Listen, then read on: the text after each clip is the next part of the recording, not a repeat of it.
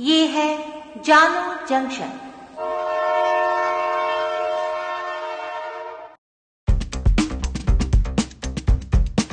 नमस्कार, आज है 25 फरवरी 2022 मैं हूँ पूजा वर्मा और आप सुन रहे हैं जानो जंक्शन पे Hindi news podcast news rail. पहले मुख्य समाचार। यूक्रेन पर रूस के हमले, आज शुक्रवार को लगातार दूसरे दिन जारी हैं। यूक्रेन के चेरनोबिल न्यूक्लियर पावर प्लांट में रेडिएशन बढ़ा। यूक्रेन में फंसे बिहार और उत्तर प्रदेश के कई छात्रों ने भारत सरकार से लगाई मदद की गुहार अफगानिस्तानी विदेश मंत्रालय ने कहा कि रूस यूक्रेन हथियार नहीं, बल्कि बातचीत से मसला सुलझाएँ। दिल्ली में खत्म हुआ नाइट कर्फ्यू, हटाई गई कई अन्य पाबंदियाँ अब समाचार विस्तार से यूक्रेन पर रूस के हमले आज शुक्रवार को लगातार दूसरे दिन जारी हैं। राजधानी कीव में सुबह सात बड़े धमाके हुए। लोग रात भर घरों, सबवे और अंडरग्राउंड शेल्टर में छिपे रहे। खाने पीने से लेकर रोज़ाना की ज़रूरत की चीज़ों की कमी हो रही है।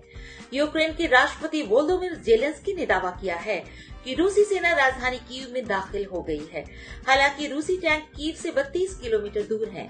इन्हें रोकने के लिए यूक्रेनी सेना ने तीन पुल उड़ा दिए हैं।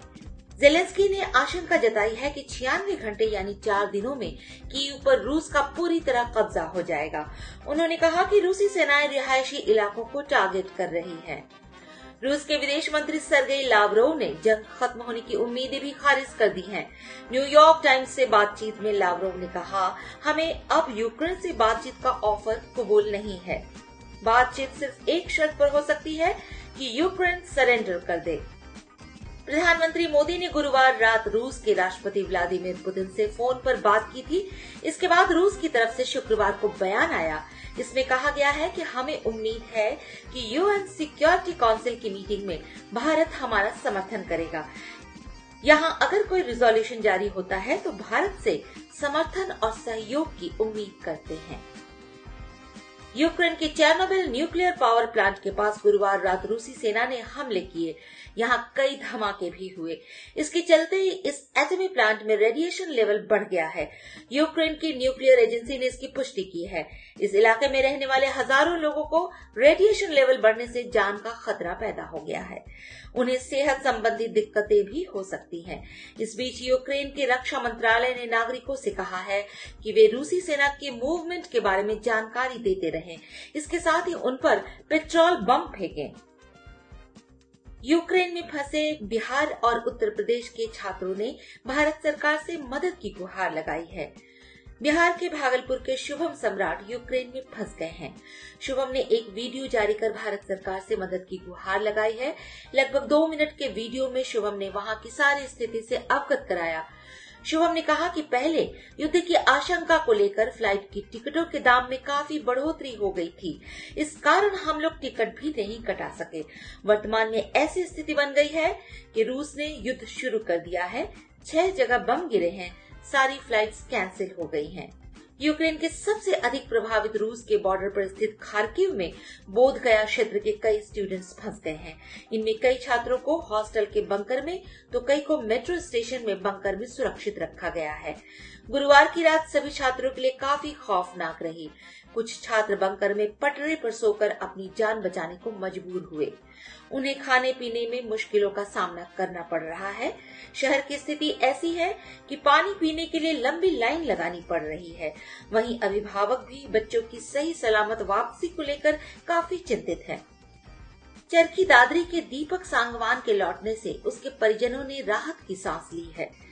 दीपक ने बताया कि उसकी यूनिवर्सिटी के साथ एक कॉलेज को भी उड़ा दिया गया है। दीपक ने बताया कि फ़िलहाल यूक्रेन में दो दिन से माहौल ज़्यादा खराब हो गया है। बच्चे यूनिवर्सिटी के हॉस्टल में ही नज़र बंद हैं।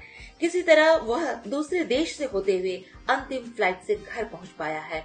अब तो एयरबेस और एयरपोर्ट भी ध्वस्त कर दिए हैं। बता दें कि दादरी ज़िले से करीब 20 बच्चे यूक्रेन में फंसे हुए हैं। रूस यूक्रेन के बीच जारी जंग में तालिबान ने दोनों देशों से शांति की अपील की है। तालिबान ने कहा कि दोनों बैठकर सभी मसले हल करें। विदेश विभाग ने कहा कि युद्ध में शामिल देश ऐसा कोई भी कदम न उठाए, जिससे हिंसा और भड़के। हम युद्ध में फंसे नागरिकों को लेकर फिक्रमंद हैं। अफ़गानिस्तान विदेश मंत्रालय के प्रवक्ता अब्दुल कहर बाल्खी ने कहा कि तालिबान पूरे मामले पर नज़र बनाए हुए है। इस युद्ध में तालिबान किसी का पक्ष नहीं ले रहा है। यूक्रेन में रहने वाले अपने देश के लोगों से हमने संपर्क बनाना शुरू कर दिया है। उनकी वतन वापसी के लिए हर मुमकिन कोशिश की जाएगी। हालात सुधरते ही उन्हें वापस लाया जाएगा। डीडीएमए की बैठक के दौरान आज शुक्रवार को दिल्ली में नाइट कर्फ्यू हटाने का फैसला लिया गया है। साथ ही कई अन्य पाबंदियों में भी छूट दी गई है।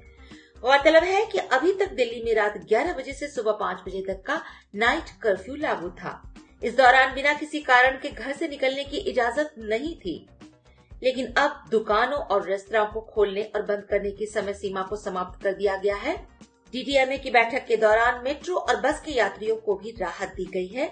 अब मेट्रो और बस में यात्री बिना किसी रोक टोक के सफ़र कर सकेंगे और इस दौरान लोग मेट्रो में खड़े होकर भी अपने गंतव्य तक पहुँच सकेंगे। इसके साथ ही बिना मास्क के पकड़े जाने पर लगने वाली जुर्माना राशि को भी घटा दिया गया है। पहले बिना मास्क के मिलने पर दो हज़ार रूपए का चालान काटा जाता था, लेकिन अब पाँच सौ रुपये का जुर्माना लगाया जाएगा।